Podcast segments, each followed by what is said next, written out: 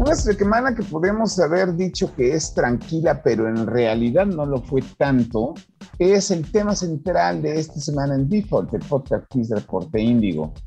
Muchos anuncios, muchas series, muchas películas, mucho chisme y dos reseñas. Comenzamos.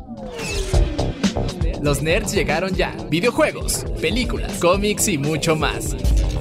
Esto es Default, el podcast geek de Reporte Índigo. Entra. Y comenzamos Default, el podcast de Reporte Índigo. Mi nombre es José Saucedo y como todas las semanas me acompaña aquí Cristian Maxis.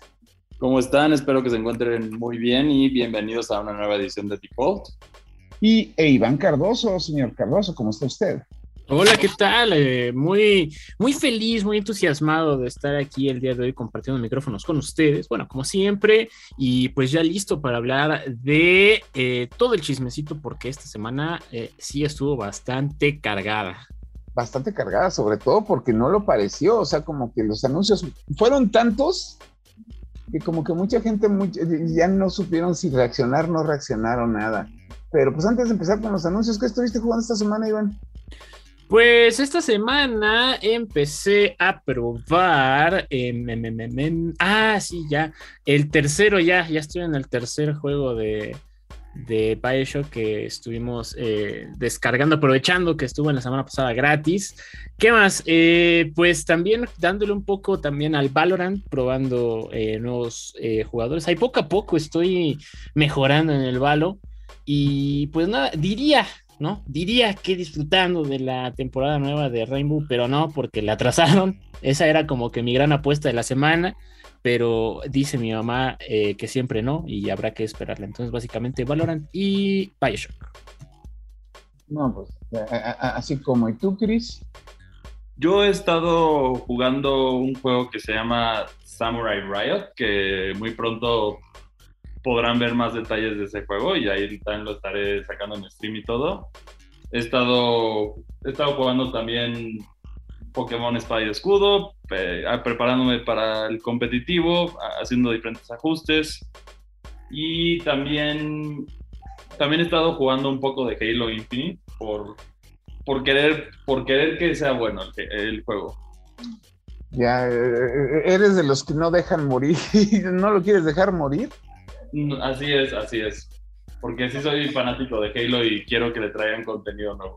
No sé, ahorita vamos a escuchar la reseña de Pac-Man Museum, que es una colección de juegos de Pac-Man que salió para Nintendo Switch, que es la versión Plus. Este, que eso es con lo que me perdí esta semana. Sigo perdido con el Sniper Elite porque como el juego te deja avanzar a tu ritmo y, y realmente te da la opción de ser verdaderamente el sigilo como debe ser, pues realmente me clavo. Y yo sí estoy en, la opción de que quiero acabar los escenarios sin que nadie me vea. Y sin que nadie me vea de verdad, no de que acabas con todos porque así te aseguras de que nadie hable, pero pues vamos a, andar en eso. Y el día de mañana empezamos con otro juego historia de terror que se llama The Quarry, que es de 2K Games. Seguramente la reseña la tendremos la semana que entra. Este, pues es bonito. Es de los juegos de esos de, que son películas interactivas como Until Down y la serie de la Dark History este, Anthology de, de Bandai Namco. Pero pues a ver cómo nos sale. Y pues ahorita lo que estamos haciendo es, checar eso y pues esta semana antes de hablar de los eventos internacionales tenemos que hablar de un eventito local que tuvimos aquí que fue este, la presentación de HyperX a la que estuvo ahorita Iván. Oh, sí, sí, sí, sí. Ahí comiendo hamburguesas. Eh, sí, también, eh, pues qué, mejor, ¿no? Que un, poquito de, hamburguesas y así para, jugar al mismo tiempo. Creo que HyperX lo entiende perfectamente. Y pues sí, fuimos a este evento que se llamó el HyperX Reloaded eh, MX 2022. Y, y, pues la verdad que estuvo bastante, bastante cool. fue una presentación básicamente como de dónde estamos y a dónde vamos, o sea, obviamente HyperX, y como también haciendo un, este, calentando motores para lo que se viene también de nuevos productos. Y la verdad, muy bien, ¿eh? O sea, fue un, evento chirris, pero sencillo. Y yo amo las cosas sencillas, ¿no? O sea, yo, yo siempre voy con el mantra de keep it simple, de mantenerlo simple. Y es exactamente lo que hizo HyperX y funcionó, yo diría que bastante bien, ¿no? Fue, como les decía, una pequeña presentación. Eh, y bueno, pues ahí ya verán una, una capsulilla, una nota que, les eh, haremos para el sitio. Pero pues eh, rápidamente les platico, ¿no? básicamente como que a lo que va HyperX ahorita es dos cosas, ¿no? Para empezar, sacaron una línea nueva, por así decirlo, de eh, eh, em, objetos, bueno, no objetos, más bien productos, es la palabra, productos que ya tenían a la venta como los Cloud 2, que son sus, sus cascos insignia, pero en nuevos diseños, ¿no? O sea, originalmente, para empezar, los colores de HyperX son como rojo y negro, pero esta nueva línea de los, de los productos que ya están son blancos, blancos y algunos con detalles en rosa. Y la verdad es que está, está muy cool. Se ven muy bonitos. Eh, sobre todo, no sé si fue, no, pues no, no fue intencional, más bien fue como que con, dio la suerte que la iluminación del lugar donde estuvimos eh, contrastaba bastante bien con, con, los, con estos nuevos acabados en, los, por ejemplo, les digo, en, el Crowd 2, los audífonos y el mouse. Eh, entonces queda bastante bien, pero más interesante aún es que HyperX sabe perfectamente hacia dónde va la industria, eh, además de, de los videojuegos convencionales PC y consolas, eh, pues está este mercado, nicho, como quieran verlo, emergente de los juegos en móviles y el, cloud gaming también, ¿no? Entonces, este, pues habrá unas cuantas sorpresas para el final del año respecto a eso, un poco de periféricos hacia, hacia allá. Y, la verdad es que hasta me quedé con curiosidad de hmm, cómo será jugar en, móviles con, estos periféricos, así que habrá que averiguarlo cuando eventualmente salgan estos nuevos eh, productos de HyperX. Pero muy cool, muy cool el evento, la presentación. Pues con ese evento comenzamos lo, que fue este, una semana bonita de anuncios, de la cual yo tengo que meter un anuncio que se hizo en la semana y que creo que no tuvo la reacción que la gente esperaba, por lo menos, porque ahorita he estado viendo muchas notas que hablan sobre la nueva, sobre la serie de Resident Evil que va a lanzar Netflix eh, durante el mes de julio, que pues la reacción de la gente no fue buena, por decir palabras bonitas, pero fíjate que ya estamos viendo varios anuncios y varias notas donde dicen que estudios de mercado señalan que los fanáticos tienen más esperanza de la serie Resident Evil de Netflix de lo que fue la serie Halo de Paramount Plus. Y la verdad, no les creo. O sea, tú sí dices que va a ser otra, otra cosa más a la basura. Lo que pasa es que la serie, ves que en YouTube quitaron los dislikes públicos porque la gente, pues ya sabes cómo son los trolls en internet pero que ahora sí hay forma de poder verlos, ¿no? Entonces dicen que el, dislike general al tráiler de Resident Evil y la reacción general en redes sociales a la serie de Resident Evil, pues no ha sido buena. Ok. ¿No? Entonces, este, eso es por un lado. Y por otro lado, yo no creo que tenga más hype e interés que la que fue la, la serie. O sea, la serie de Halo, independientemente de lo que fue, la serie de Halo tuvo una expectativa altísima cuando se anunció y además de esa expectativa que le quedaron, se encargaron de vendérnosla. O sea, no, salieron hamburguesas de Halo, pero porque hubo donas, ¿no? Entonces, este estaba muy pesado el hype que venía con la, con la, serie de Halo y no, realmente no creo que la de Resident Evil la esté superando, sino tú, tú, lo sentirías en las redes sociales, que la gente hablando, esperando generando imágenes, generando memes, pues generando algún tipo de interés, ¿no? O sea, el tema de Resident Evil no dudo que tenga interés, ¿no? Sobre todo pues porque ya viene el remake del 4, más la versión VR del 8, más que todo el mundo quiere ver que revivan Code Verónica y pues, todas las cosas que he estado sacando Capcom, de lo cual vamos a hablar también al ratito. Este, pero la serie de Netflix no. No sé, ¿tú cómo viste ese tráiler? Pues la verdad no me llamó. La verdad a mí tampoco. no, o sea, digo, no está pasando como lo que está pasando con la serie de Obi-Wan Kenobi de, de, de, de, de Disney Plus, de que pues los fanáticos, entre comillas, de Star Wars se han encargado de hacer todos los berrinches del mundo alrededor de la pobre serie. Es que eh, ahorita hablamos, ahorita hablamos. Mira, la serie no le están dejando madurar. O sea, ya quieren que se resuelva todo en el primer episodio de 6. Sí, tiene grandes problemas de dirección, sobre todo la última, el, el, el episodio 4 por cierto, vamos a estar hablando de spoilers de la serie Obi-Wan, así que si no la han visto, ¿cómo se atreven a decirse que son geeks? Este, pues pero mira, te conté el episodio 4 cuando descubre las tumbas, las tumbas de los Jedi. O sea, narrativamente hablando, entiéndase, en guion y en concepto, estaba muy buena esa idea, pero estuvo muy mal dirigida. O sea, estuvo Ahí está, y como que eh, eh, eh, en esa parte específica, este Ewan McGregor está totalmente ausente. Además de que se nota que no le metieron tanto dinero a la serie como se le han metido a Mandalorian o al libro de Boba Fett. Este. Pero. Ah, y, obviamente más las acusaciones de, de, los trolls racistas que no quieren a la actriz que le hace la viñana, que también como que, no sé, hay algo en esa serie que no me está Fíjate que ahora que mencionas esa parte, como bien, como bien lo dices, o sea, yo creo que hasta contadita aquí, ¿no? O sea, eh, somos un podcast, pues sí, de, que, de puro odio, así nada más contado y que la gente se lo imagine. O sea, es facilísimo para que te hypees, ¿no? O sea, eh, Obi-Wan está infiltrándose en esta base de los inquisidores y cuando nada podía ser peor, se encuentra y dice esa línea, ¿no? Que dice, esto no es una fortaleza, esto es una tumba y ¡pum! Ahí se ven todos los, los este, bueno, no todos, pero varios eh, miembros de la Orden Jedi eh, como que en una especie de ámbar. Como que creo que sobró ese material de, Jurassic World, o no sé. Me hubiera gustado más que se vieran en carbonita, ¿no? Pero bueno, o sea, contado así, pues sí te quedas de, no manches. Pero sí, o sea, para mí esa escena, ya viéndola eh, pues en la serie, para mí fue la, gota que derramó el vaso. O sea, yo siempre trato de ser condescendiente, de, de mantenerme objetivo y con la cabeza fría cada que veo una serie.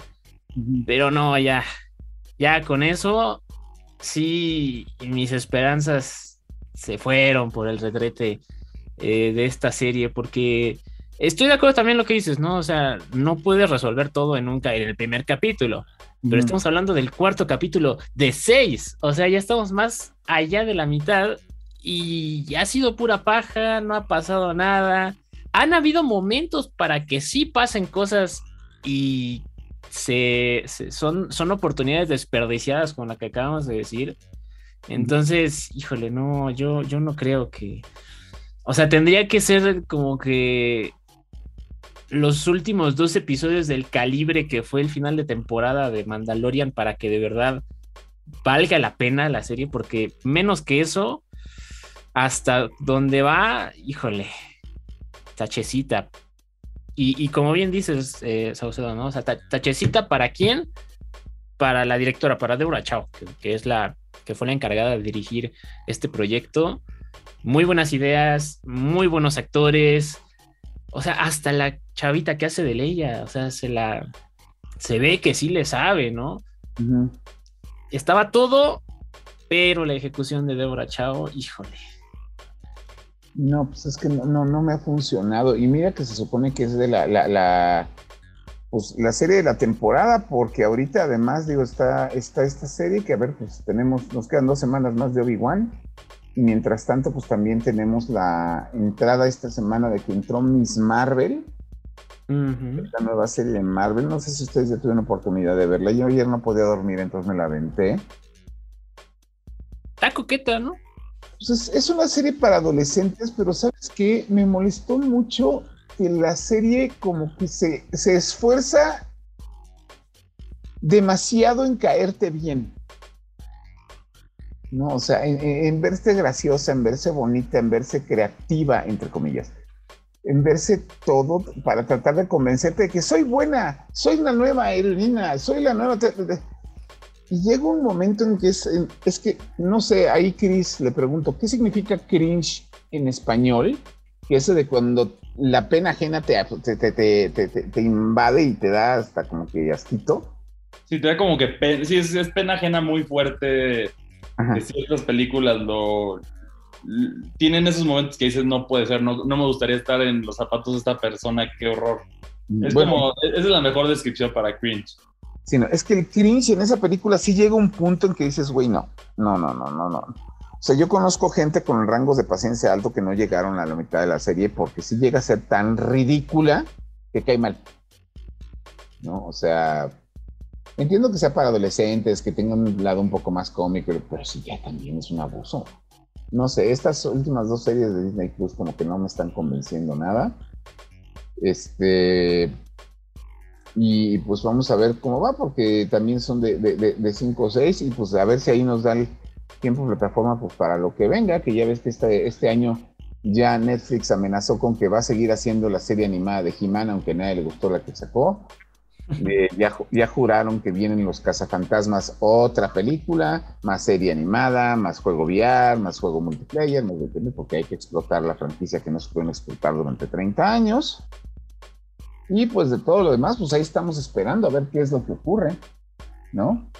Y pues ya, y mientras tanto, pues empezaron los anuncios, empezaron los reatazos, empezaron un anuncio que a mí me lo están vendiendo como que se les filtró accidentalmente, pero señores, si ustedes saben y conocen la industria de los videojuegos, las filtraciones no existen. Todo está fría y cruelmente calculado en un departamento de marketing.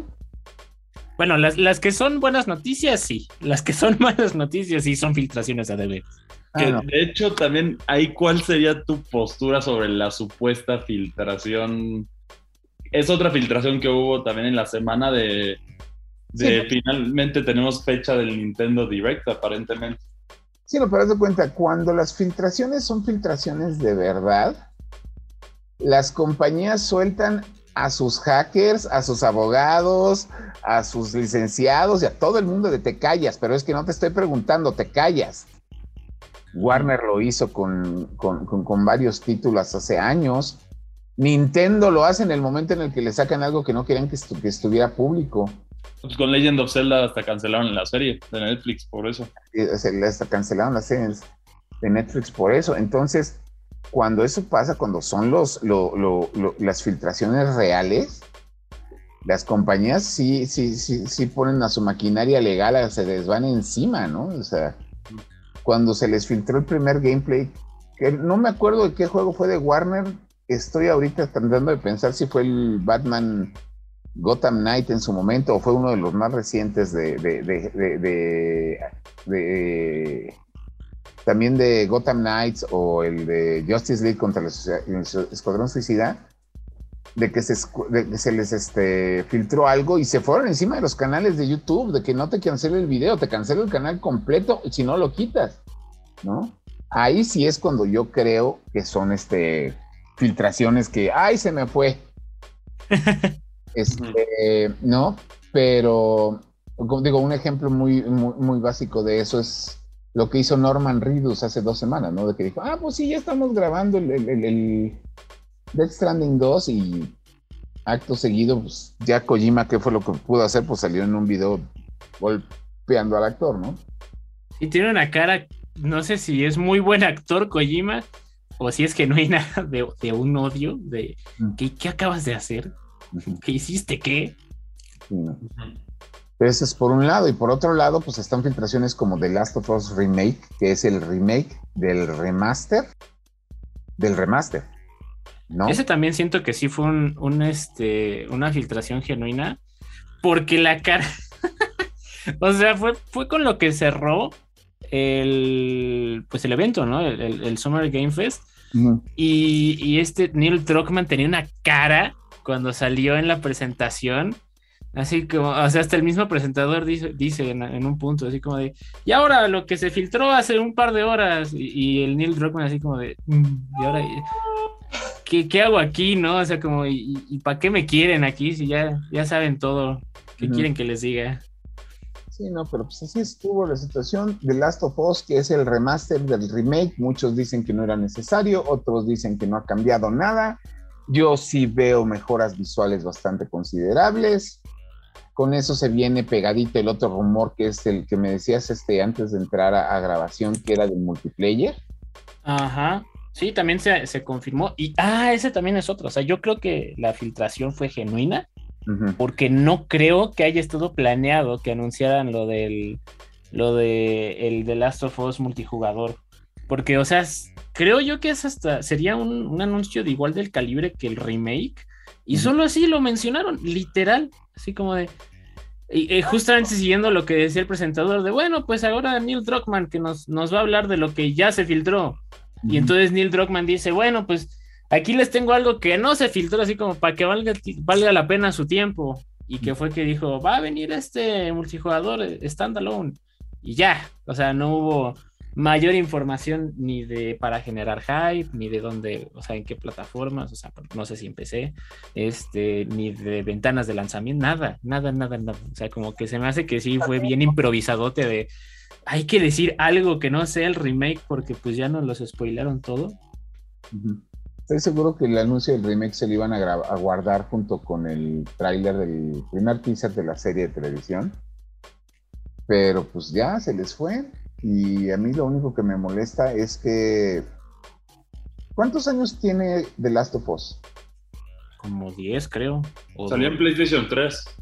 Entonces, sí, con, él, como con esa es la referencia de... Sí, son como 10 años. Oye, pero como que ya pasó mucho tiempo y PlayStation sigue usando, aunque tiene un Charted, God of War y, otras maravillas, como que PlayStation sigue usando eh, eh, eh, Last of Us como que su joyita esa de la que todo el mundo tiene que admirar. Sí. no se han querido mover de ahí, ¿no? O mínimo seguir la historia, o sea, ya ¿cuántas veces es necesario volver a jugar The Last of Us? Sí, es un excelente juego, nadie está diciendo que no, pero ya cuántas veces los, o sea, ya como, ya se están pareciendo a Grand Theft Auto 5. Sí, no, porque es la versión de Play 3, que es la que yo jugué. La versión de Play 4, que pues la jugué nada más porque creo que era más fácil sacar este, trofeos ahí. Y, ahora, viene la versión de Play 5.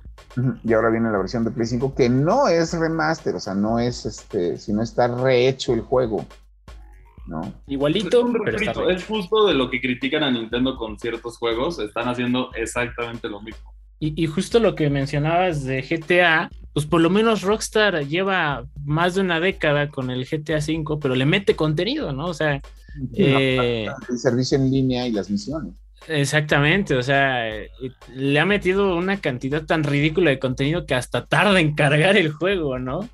y, el, y el The Last of Us, por lo mismo que es una historia eh, de un solo jugador, pues es la misma una y otra y otra y otra vez. Aparentemente lo único que van a, arreglar, si se quiere ver así, es van a poner ciertos personajes o ciertos detalles dentro de la historia para que sea más congruente con The Last of Us 2. Eso es, lo único que he oído que aparentemente sí van a cambiar pero yo siento que eso no justifica volver a, a jugar el juego, en especial si sale a precio de lanzamiento de juego de PlayStation, que sabemos que ya que no es nada barato. Así es, sobre todo si ya jugaste las dos versiones anteriores, ¿no? Porque sí, sí, yo, recuerdo perfectamente este la reacción de uno de mis sobrinos cuando estaba jugando el Last of Us la primera vez en su vida en Play 3.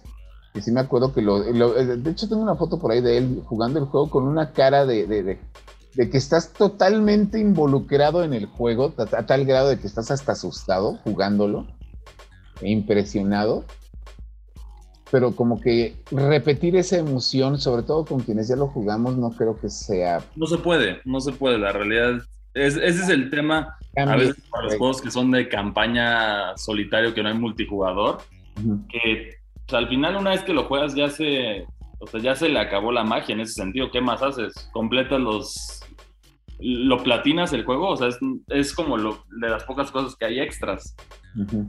Pero pues habrá que ver, a ver qué tal funciona. Supongo que vamos a tener más información conforme se acerca su fecha de lanzamiento, que es en septiembre de este año. Y para bien o para mal, con eso PlayStation se suma otra exclusiva, entre comillas, a su consola, cosa que Xbox pues, todavía no tiene tanto. Nosotros nos vamos a la primera reseña del programa y regresamos. Reseñas.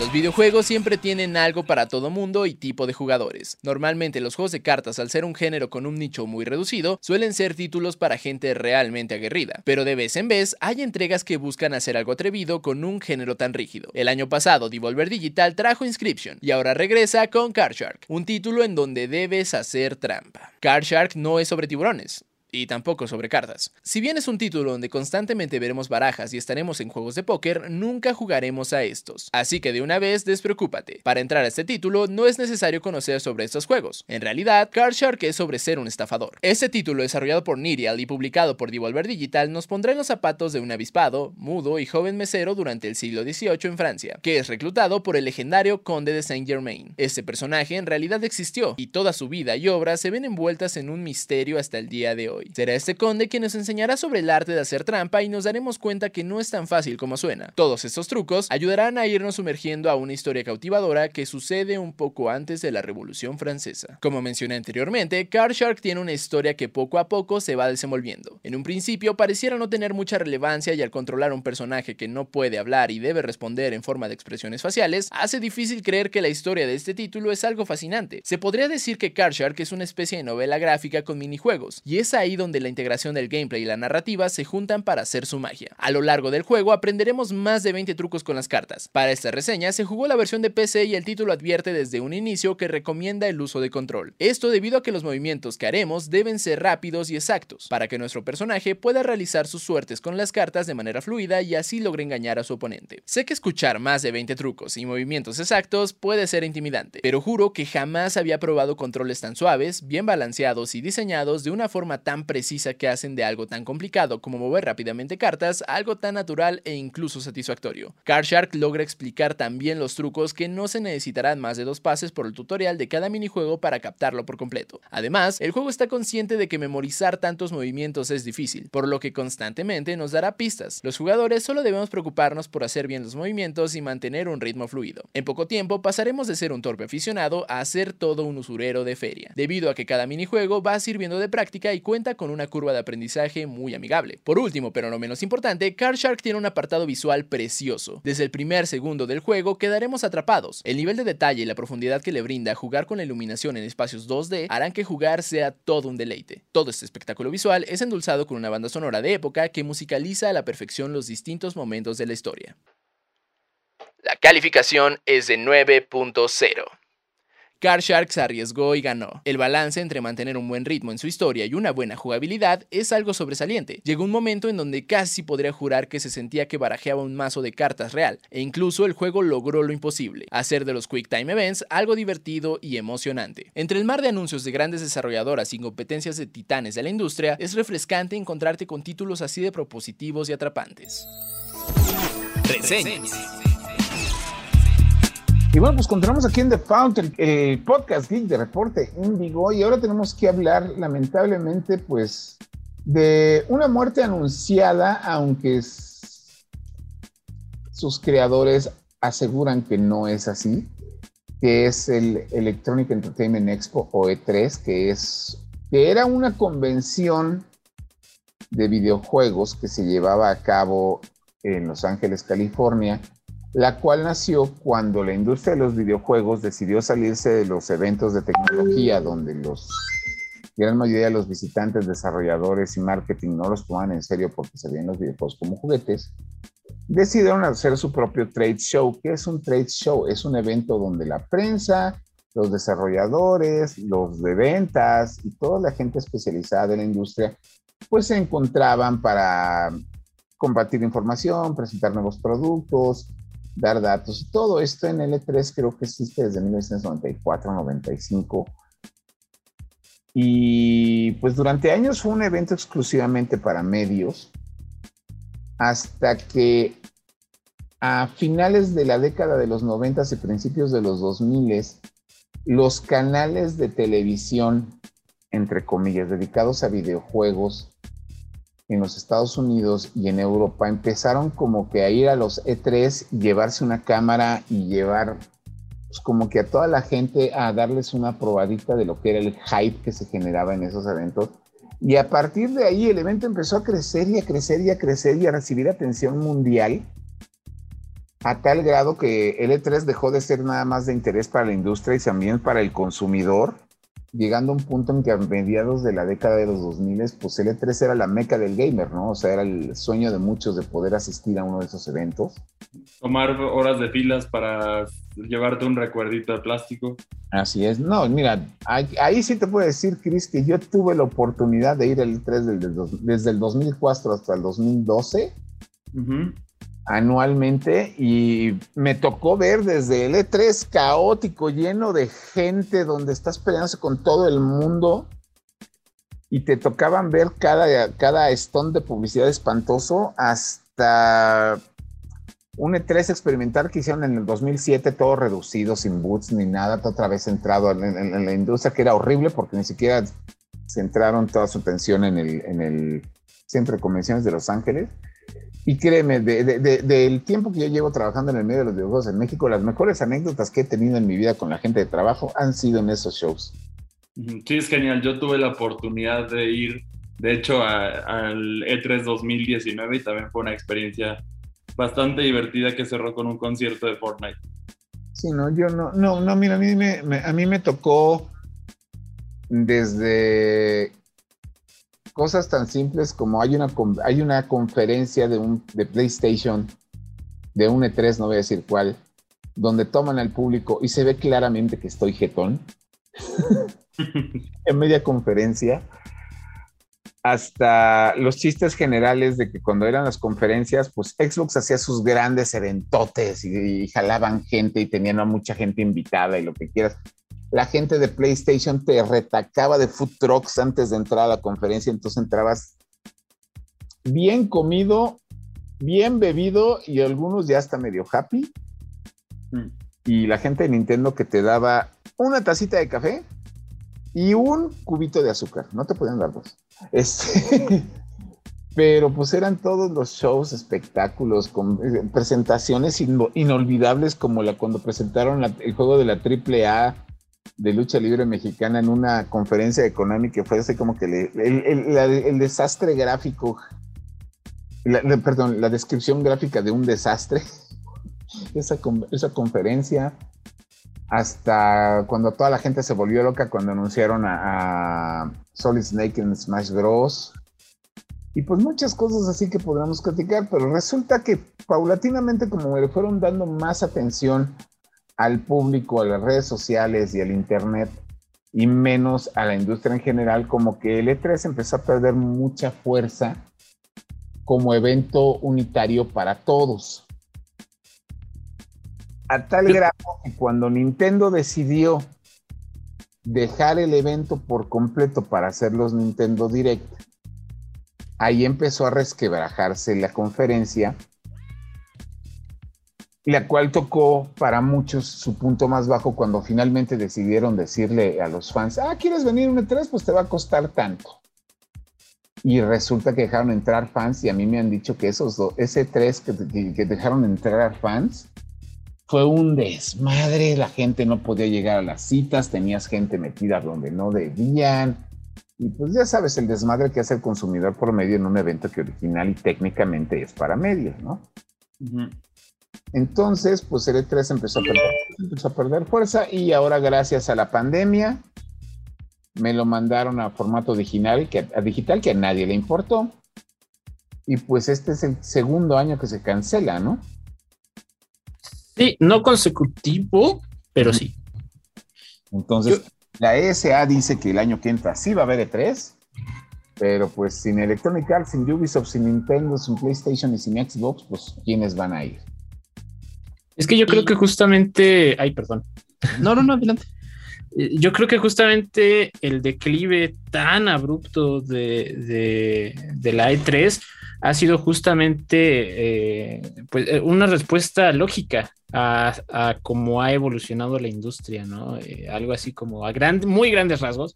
O los medios sí. también. O sea, sí, sí, sí, sí. Claro. Similar a, a, como le pasó, por ejemplo, a Blockbuster, ¿no? O sea, ahora, o sea, por un lado tienes las compañías que ya había mencionado Saucedo, Xbox, PlayStation, you name it, todas, por más grande o pequeña, que se dieron cuenta en algún momento de, ¿y por qué tenemos que ajustarnos a sus horas, invertir, etcétera, etcétera, cuando podemos hacerlo nosotros? Porque nosotros tenemos el poder de, de, de influencia con la comunidad.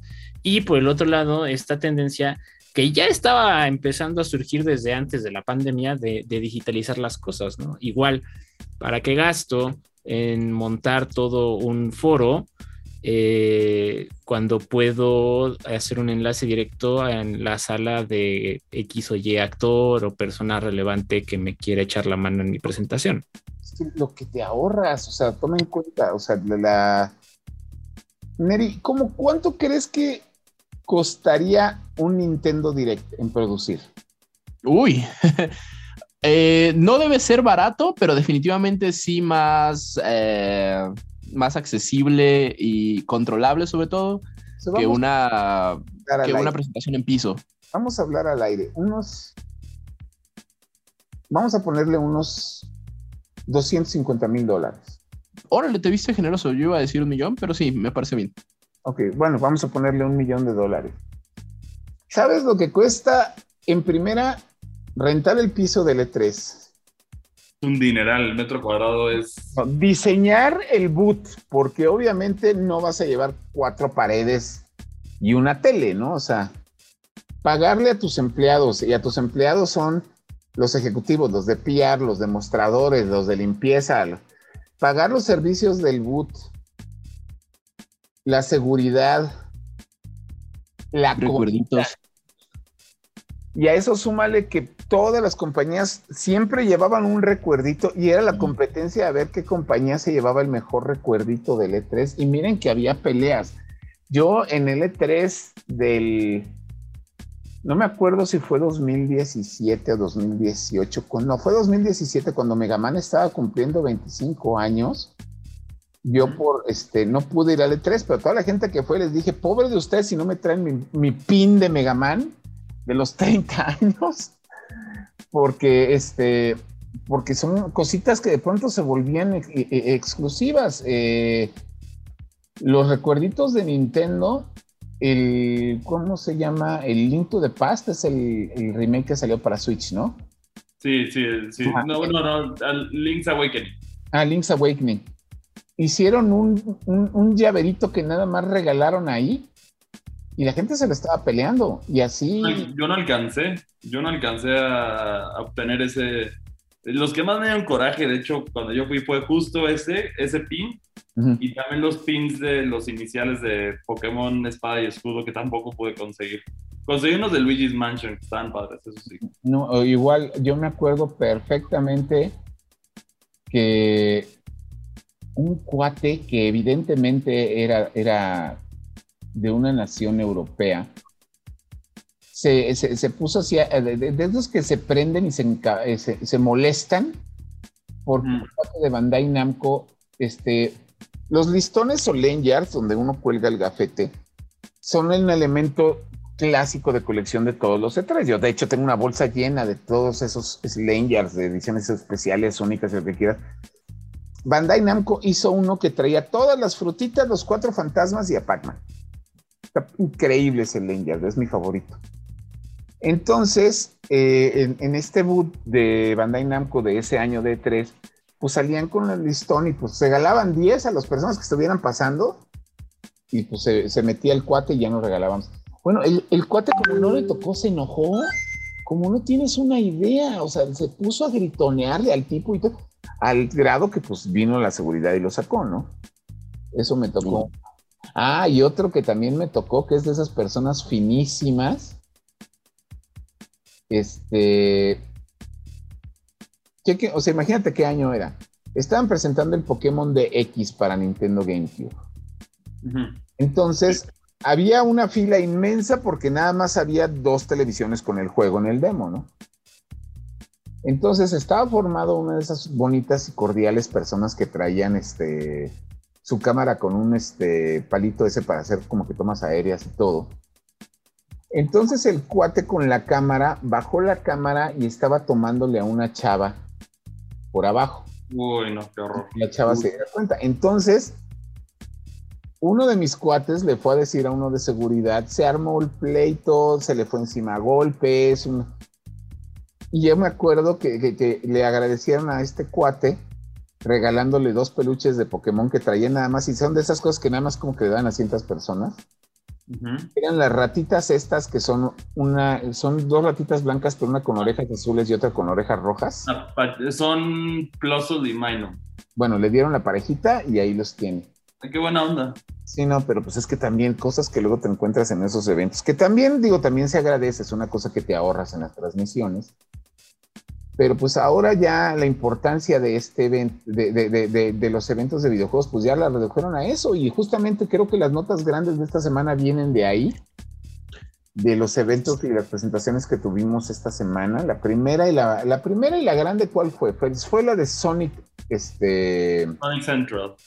Sonic Central, que realmente, yo no sé cómo lo has visto tú, Chris, pero a mí se me hizo como que más una pérdida de tiempo porque no anunciaron realmente nada.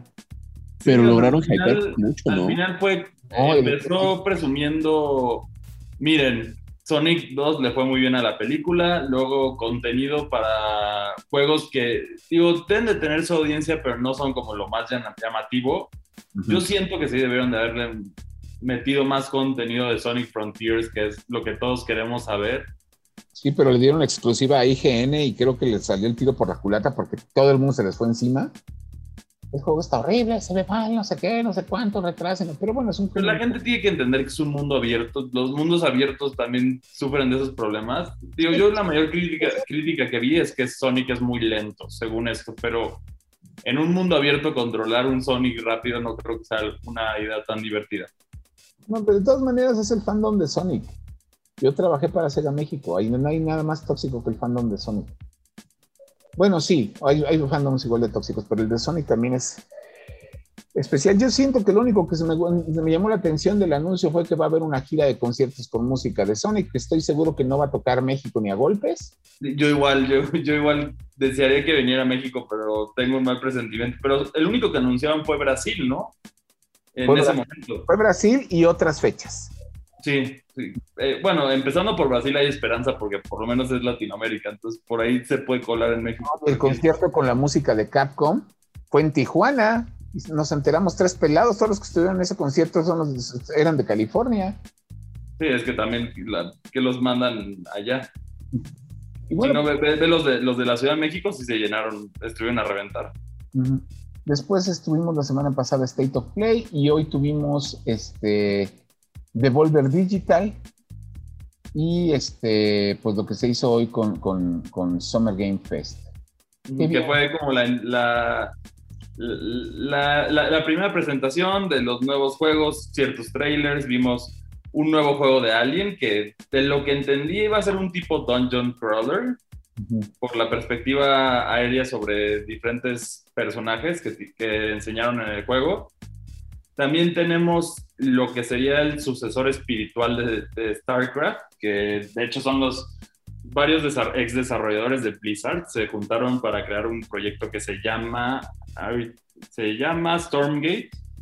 Están apostando muchísimo a levantar este juego para dentro del género de los RTS competitivos que a mí a mí me yo tuve la oportunidad de verlo antes de tiempo pero también ya me había llamado la atención y tuvimos ahí una, tuvimos una experiencia interesante y nos explicaron más de lo que quieren hacer con este juego y sí le quieren apostar durísimo a los esports. Va a estar interesante ese juego, vale la pena echarle un ojo, yo creo. A mí, me, a mí me quedó una duda con un anuncio, que de hecho fue literalmente el primerito. ¿En algún momento Guile se fue de Street Fighter? No, lo que pasa es que como hay que glorificar todo lo que está llegando. Lo que pasa es que Street Fighter 6 viene siendo como que un juego de transición. Ya no es el juego de nuevo juego de peleas con nuevas gráficas, no.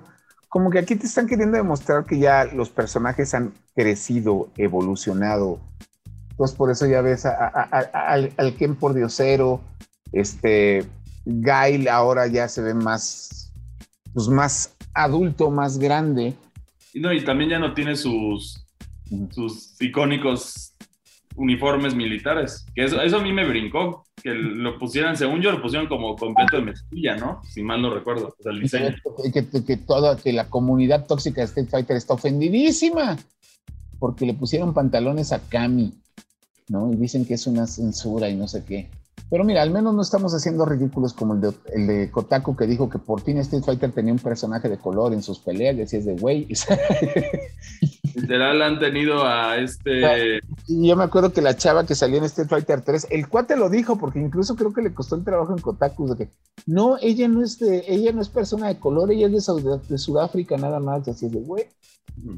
Sí, no, pues ahí está, bueno, Dalism desde los primeros no juegos de creer que alguien haya dicho, Sí, sí, no, porque de hecho, curiosamente, sí ha habido mucha representación desde el principio de Street Fighter en general a la mayoría de los países.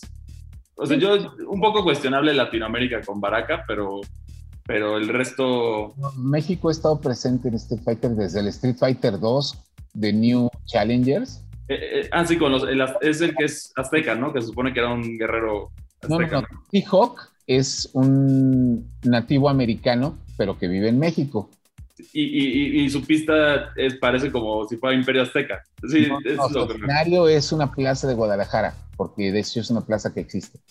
Oh, entonces, ¿cuál me estoy confundiendo? Me estoy confundiendo con el luchador que se llama El Fuerte. Ah, ya.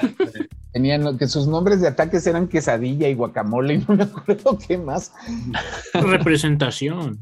Bueno, de, hecho siempre los juegos de peleas o, incluso también este, ay, ¿cómo se llama? Este, el juego de Little Mac, Punch Out, también siempre han tenido como que esos estereotipos, pero, pero es interesante ver que le vayan agregando más personajes. Esa es la principal razón por la cual no hay nuevo, un nuevo Punch Out. Porque los estereotipos ya estoy viendo a la gente saltar por el estereotipo de lo que tú quieras y mandes que sale en ese juego, ¿no? Si nada más imaginarte a Vodka Popinski, el ruso bebedor de vodka, pero bueno. Bueno, pero Creo que, depende, ¿no? Porque lo cambiaron a nombre a Soda Popinski porque no podían ponerle vodka Tronkensky, que sería vodka borracho, aquí sería solo de que toman refresco, pero claramente como se pone, te das cuenta que es eso.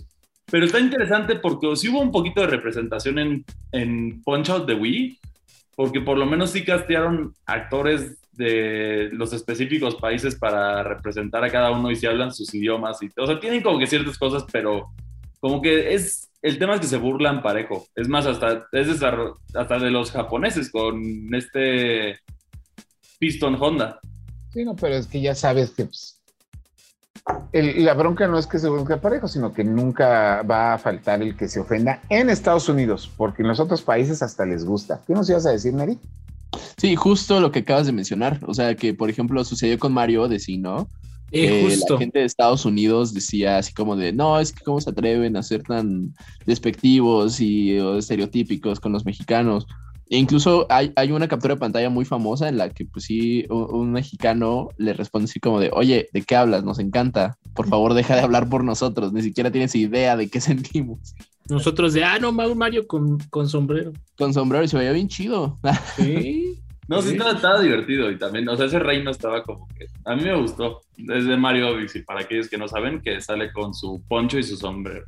Ah, sí, es cierto que también tenía poncho. Y, retomando un poquito lo de la E3 y su muerte anunciada, yo creo que ellos solitos eh, como que se emborracharon de poder y quisieron hacer lo que querían, ¿no? Cuando, incluso antes de que cayera la pandemia, en 2019 se había filtrado como que querían meter influencers, que de pronto iban a hacerlo como un evento, según ellos, más para el público, pero en realidad solo iba a ser más para no sé, gente que realmente no está metido en el gaming, lo iban a poner más como cuestiones de imagen y no de información sobre los videojuegos. Entonces, Así se Eso aunado a los precios altísimos que tenían por estar ahí, a que se tenían, las empresas tenían que, este, pues sí, que, que haga, acatar unos horarios muy, muy apretados. Yo creo que, pues sí, ellos solitos eh, sintieron que iban, eran el, eran el único lugar en donde las desarrolladoras podían hacer eh, showcase y pues, se dieron cuenta que no. A mí me tocó, a mí me tocó esa transición de que cuando estaba la compañía como que matándose para ver cómo iban a matar los anuncios en E3 y hacer los anunciotes y cómo así el ganar el E3. Ah, bueno, pues vamos a llevar esto y nos vale. Todavía me acuerdo de cuando Nintendo tocó instrumentos con controles de Wii. Ay, Dios, la presentación de Wii Music. Sí, no, no, no. Pero igual fue cuando también Nintendo también abrió los 25, el año de los 25 años de Zelda con un concierto de orquesta ahí en el evento. Y fue un contraste muy raro, la verdad. Pero sí nos dejó momentos muy. Hasta ahora nos ha dejado momentos muy memorables este eran momentos memorables porque para eso estaban hechos, ¿no? O sea, y, hay presentaciones de, desde la presentación más dolorosa de la historia que fue cuando después de que Sega presentó con bombo y platillo el Sega Saturn y aquí está la consola siguiente generación revolucionaria que corre discos de 399 dólares. La presentación de PlayStation que siguió fue el reatazo más grande en la historia de la industria, porque el PlayStation salió y dijo, ah, pues nosotros salimos 100 dólares más baratos. Y ya con eso le dieron en la torre a Sega, ¿no? Entonces, este, y a eso súmenle pues el anuncio de Twilight Princess que volvió loco a medio de tres, este, y muchas otras este, grandes este, presentaciones que se hicieron, como el anuncio de Metal Gear Solid 2, o el de PlayStation 3 de los enemigos cangrejos gigantes, ¿verdad? Ese es un momento. Ah, no, no, es que hay momentos humillantes y momentos impactantes. Sí, hay de todo, hay de todo. Ha habido presentaciones excelentes. Cuentas, un evento que, como dice Neri, salía demasiado caro. Y la USA no se ha caracterizado por ser una asociación que sepa trabajar muy bien con lo de la industria, por lo menos basado en lo que yo he visto en México. ¿No? O sea, en México han hecho eventos este, sobre desarrollo de videojuegos mexicanos donde los organizadores resultan ser estafadores y cosas así. Son muchas cosas que me han platicado. Este, y pues así está. O sea, yo hasta que una vez me llegó un desplegado de prensa de la Electronic Software Association México y yo ni siquiera sabía que existía. Y recuerdo hace, ah, pues hace justamente más o menos un año cuando se empezaron las quejas por parte de la, de, la actual administración de gobierno sobre los videojuegos y empezar, les empezó la lluvia a Free Fire, a PUBG y a Fortnite, que tratamos de contactarnos con la ESA cuando todavía éramos Capital Gaming para tener una declaración por parte de ellos y fue de, no, aquí no hay nada, no supieron ni siquiera contestar. Me dijeron que me iban a hablar después y pues seguimos esperando esa llamada. Pero bueno, finalmente también tuvimos hoy, este, ya para acabar con el bloque, pues la presentación de la, de la compañía de la que Neri es fan y Iván también, que fue de Volver Digital. Y esa yo me la perdí, pero pues, que Neri, por favor. No, de hecho, eh, esa, esa, esa conferencia le tocaba a Chris. La verdad estuvo, yo viendo las reacciones de la gente durante los anuncios, fue, fue bastante solo, o sea, como que fue decente, no hubo así un juego que fue el boom, pero tuvo, tuvo sus detalles interesantes la presentación. Lo que pasa es que la gente con Devolver Digital tiene la ventaja de que sus juegos como que no te van a generar el hype en el anuncio, pero, pero Sí, sí, pero cuando ya los juegas dices, wow, o sea, este juego es realmente importante. De hecho, nosotros en Indigo Geek Capital Gaming, si hay una compañía que lleve, ahora sí, racha de buenos títulos lanzados, es Devolver Digital, ¿no? O sea... Ahora el único que más o menos falló, bueno, de acuerdo con Iván, fue el de... Ay, mm, Trek to Yomi. Trek to Yomi, sí, justo Trek to Yomi. Pero bueno, los que se anunciaron fue Cult of the Lamb, que es un juego roguelike, que ya finalmente ya tenemos fecha de este juego, que sí había generado cierta expectativa dentro de la industria que va a debutar el 11 de agosto. Y también otro que a mí me llamó la atención, que es, que es Se llama The Plucky Squire, que es un juego tipo Legend of Zelda A Link to the Past. Esos dos son a mí los que más me llamaron la atención de, de la presentación de Devolver. Pero sí, o sea, en general no hubo así el boom, pero sí es justo lo que, lo que, lo que decíamos, que seguramente van a ser entregas sólidas, entonces una vez que los juegues ahí es donde se va a generar el, el hype con estos juegos, porque últimamente, si ahí pueden ver nuestro canal de YouTube, ahí tenemos varias reseñas de juegos de Devolver Digital y han sido bastante sólidas, incluyendo el, el más reciente que fue Card Shark. Y también tiene, también hubo como que el juego, el juego Devolver Digital, ¿no? Que es como de pronto muy raro, un concepto eh, chistoso, raro, que fue Anger Food. ¿Cuál? No, no, Anger Food, no sé si lo vieron, que es este, bueno, de literal el, el tráiler es como un POV de un güey que está soltando patadas. Ah, sí, ya, ya, ya, sé cuál dice, sí, sí me acuerdo, sí lo vi. Y es de los creadores de Broforce, eh, pero este es 3D. Este, se, me, se me hizo interesante, divertido, se, se, ve divertido. Este, pero sí, creo que Iván y yo ya lo habíamos mencionado como en episodios anteriores es un juego muy Devolver Digital. Es extraño, pero como que solo Devolver puede hacer funcionar ese concepto. Y también hubo un recordatorio de nuevo en la presentación de, oye, ya está Card Shark para que lo jueguen. También esto se me hizo curioso porque ya, ya tiene, tiene un par de semanas, ¿no? El juego de lanzamiento, que ya salió. Eh, salió el 2 de junio, me parece. Ah, entonces la semana pasada tiene una semana. La semana pasada tiene muy poquito pero es muy divertido. Yo sí lo recomiendo ampliamente. Uh -huh.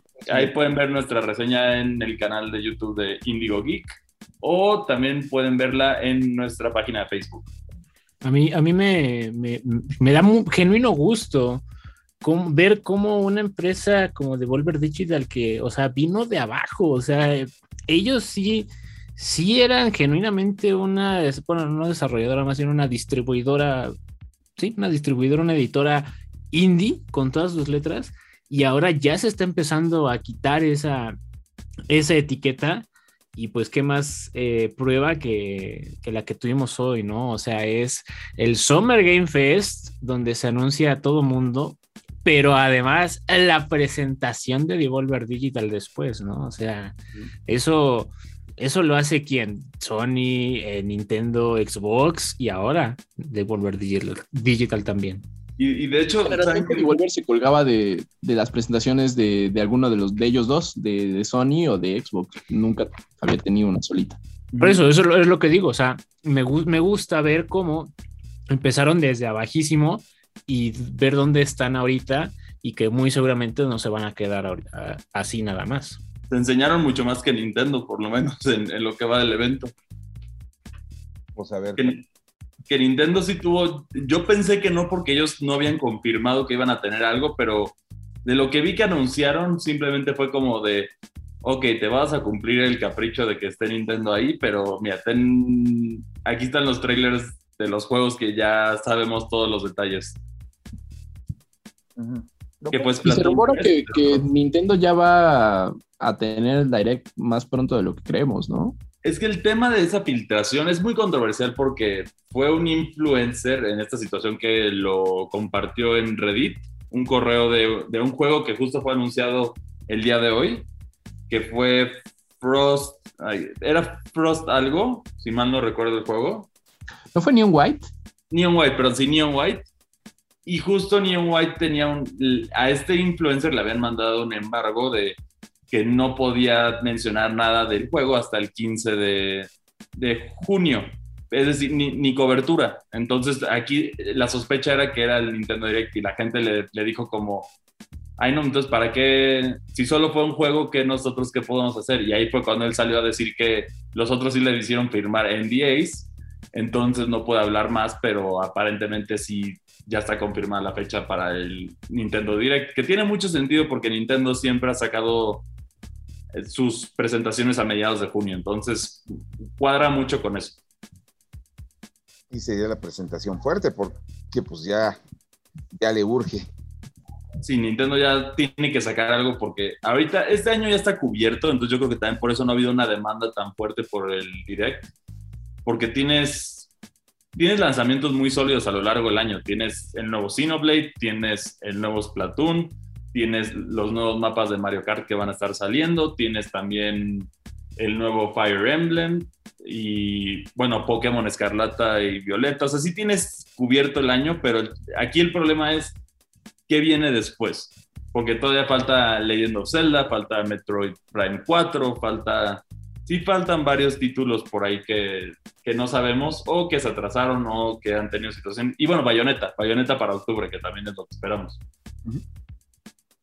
Si de algo sirve, muy modesto. Ah, no, nada, yo nada más decía que sí siento que va a ser un direct muy modesto. Como que no vamos a ver eh, gran anuncio, bueno, sí, anuncios más grandes de lo que tenemos porque pues, ya Nintendo ya no puede hacer más, ya, ya hizo muchísimo este año, ¿no? Yo creo que, van a ser anuncios, va a haber uno que otro anuncio hype del próximo año.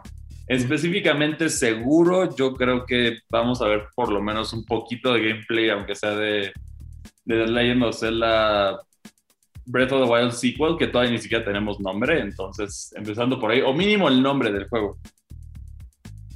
Ah, sí, esa es como la única carta fuerte que si aún no se revela, tienes razón. Y bueno, Metroid Prime 4. Esa es la otra que estoy siendo un misterio. Pues ahí está. Pero pues en lo que son peras o son manzanas, nosotros continuamos con la segunda reseña del podcast y regresamos. Reseñas.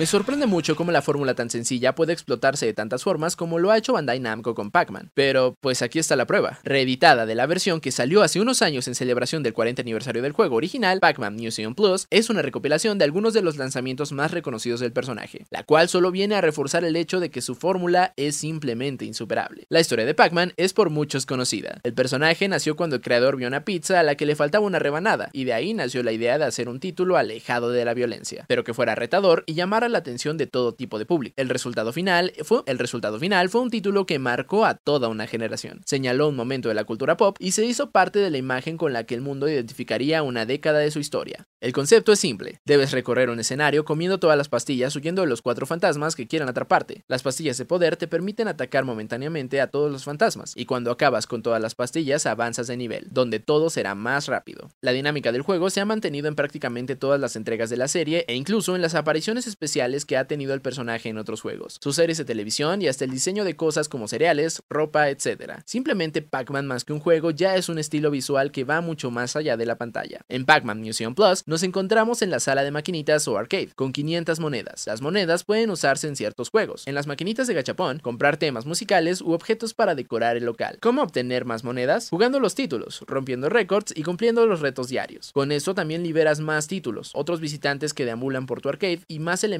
para decorarlo o piezas de música. Entre algunos títulos ya conocidos, versiones nuevas de juegos que salieron en exclusiva para consolas hace años y excelentes propuestas. Esta colección cuenta con 14 títulos. Pac-Man, Super Pac-Man, Pac Pal, Pac-Land, Pac-Mania, Pac-Attack, Pac in Time, Pac-Man Arrangement Arcade Version, Pac-Man Arrangement CS Version, Pac-Man Championship Edition, Pac-Motos, Pac-and-Roll Remix, Pac-Man Battle Royale, Pac-Man 256. La emulación de los juegos es aceptable en algunos casos, aunque en otros, como en Pac-Land, es algo cuestionable, pero en general la propuesta de este título es grande y muy recomendable, sobre todo para quienes gustan de los pasatiempos simples o los retos de la vieja escuela. La calificación es de 8.0. Con una selección de 14 juegos entre clásicos y rarezas que seguramente no has jugado, esta bien podría ser la colección definitiva de títulos de Pac-Man, hasta que se edite una mejor en unos 10 años. Los extras como la personalización de tu arcade y la colección de figuras es interesante, pero al final son los juegos y los retos que cada uno te presenta lo que le dan valor a esta colección.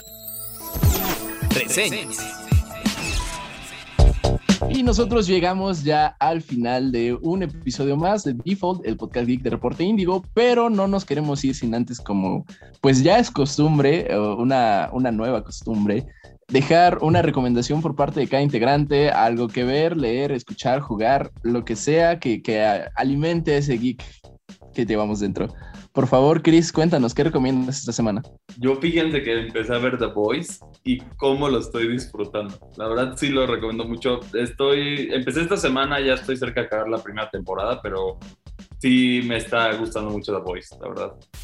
O sea, apenas empezaste a verla desde cero. Sí, sí, no, no, no la había visto. Wow, ay, tienes dos, dos temporadas muy buenas para devorar. Sí, estoy disfrutando mucho y ya también sé, aprovechando que salió la nueva temporada, entonces es una gran recomendación para aquellos que no lo, no lo han visto. Lo que no he visto es la, los cortos animados, eso sí, no sé qué tal estén, pero... Tiene su encanto. Pero bueno, tiene, tiene lo suyo, este... Uh, creo que no hizo tanto ruido como yo hubiera imaginado, pero sí también tiene lo suyo. Y creo que bueno, la, temporada nueva tiene un par de guiños a, su serie animada. Y bueno, Iván, ¿qué nos, qué nos recomiendas esta semana? Ay, perdón, perdón. Este, híjole, yo eh, voy a mantener, eh, insisto, nunca está a propósito, se los juro, pero voy a mantener la, la bonita tradición de llevarle la contra a alguien, y en esta ocasión yo creo que será Saucedo, porque yo recomendaré la serie, al menos de lo que va este primer episodio, la serie de Miss Marvel. A mí sí me agradó un poquito, digo, tampoco digo, ah, serie del año, pero me gustó el tono. Creo que es una serie muy ligera, que debe de ser tomada así, ¿no? O sea, eh, no es ni la mejor serie del año, pero ni siquiera el, no es un, no sé, endgame ni nada parecido y no lo, no intenta hacerlo. Entonces, a mí me agrada, creo que la, híjole, no, no me sé el nombre de la actriz, pero la que hace de, la cámara, este, mm, tiene su encanto, me, me, gusta, tiene su carisma y pues a ver cómo va en las próximas, este, en los próximos capítulos. Y ya, o sea, no sé si son mis, son mis alucines o qué, pero con esta serie ya empiezo a, ver eh, un Young Avengers. Sí, muchos mencionan eso, ¿no? Eh, y creo que el... Ah, y la, actriz es Iman Belani. Gracias. Este, pero creo que no, tenía rato que no veía hype por una serie eh, de Disney Plus. O sea, creo que esta tuvo su mejor debut de, toda la, plataforma. No, pues yo no tengo idea. Eh, bueno, eso, eso fue como lo que yo leí. Mm, y, bueno, sí, mi, mi feed se volvió loco. Pero bueno, señor Saucedo, ¿usted qué recomienda? Yo recomiendo ahorita una buena sal de uvas. Regreso. y pues por mi parte, eh, creo que Car Shark. Car Shark es la opción. Es un juego al que la verdad la, le entré como con miedo porque pues, tenía, bueno, era un juego de cartas, o al menos así lo presentaban, ¿no? Y a la hora de, jugarlo fue como de, uy, eh, eh, y es póker, yo no sé jugar póker. Mm, y no, en, en general, es, bueno, sí, sí es un juego de cartas en el que no tienes que saber jugar cartas. Más bien tienes que aprender a hacer un. el enfoque está en engañar, ¿no? Es, como eh, la mecánica principal del juego. Es correcto, sí. En, es como. Yo, yo lo describí como una novela gráfica con minijuegos de Quick Time Events. Y así puede sonar como la cosa más aburrida del mundo, yo lo sé. Porque particularmente los Quick Time Events son molestos pero este juego lo hace funcionar muy bien. Eh, tiene alrededor de 28 eh, minijuegos, 28 trucos que tienes que aprender con las cartas. Y es súper, súper divertido. Es incluso, híjole, muy fluido. Tiene un gameplay en el que podría jurar. Llegó un momento en el que podría jurar que estaba barajeando una carta de verdad. Eh, un mazo de cartas de verdad. Entonces, es muy. Pues sí, muy, refrescante, este, particularmente porque los juegos de cartas, pues de pronto pueden, suelen ser como muy... Uh, el único gancho es como la licencia de, de qué se trata, ¿no? Siempre es Magic, siempre es Pokémon, siempre es Hearthstone, pero Card Shark lo hace muy, muy bien sin, sin tener una, una IP detrás, una, alguna licencia. Es, es, muy, es muy refrescante. Y eh, también si están interesados como pues en, historia, ah, habla un poquito, está inspirado en la, en la vida del conde de Saint Germain. Entonces sí, es, es divertido. Y pues bueno, esto, esto ha sido todo por, por hoy en Default, el, el podcast de Reporte Índigo, un nuevo episodio. Y nosotros nos escuchamos la próxima semana, el sábado a mediodía, pero bueno, el nerdeo sigue. Entonces, eh, Cris, ¿en dónde te pueden escribir? A mí me pueden escribir en Twitter como arroba cristian con CHMACCI2. Ahí es donde estoy compartiendo reseñas y platicando con ustedes. Iván. A mí me pueden encontrar en todas las redes sociales como arroba Berserker, ya se la saben, de ANK Berserker, ahí para que platiquemos un ratito, para que, no sé, una reta de lo que ustedes quieran, ya lo saben. Y a mí me encuentran como arroba sir-bits en Twitter. Ah, pues ahí generalmente posteo lo que, lo que estamos haciendo aquí, estamos escribiendo, estamos reseñando. Entonces, también pueden seguir a, arroba IndigoGeekMX, dejar su comentario con el hashtag IndigoGeek y ver de lunes a viernes el Geek News en YouTube y Facebook. Muchísimas gracias por acompañarnos. Nosotros nos vemos. Acabas de escuchar Difo, el podcast geek de Reporte Índigo. Nos escuchamos la próxima semana, pero el chismecito friki no para en todas las redes sociales de Indigo Geek MX. Hasta la próxima. Este podcast de Reporte Índigo es producido por César Carrera, con locución de José Saucedo, Cristian Maxice, Iván Cardoso y Marcos Neri. Default, el podcast geek de Reporte Índigo.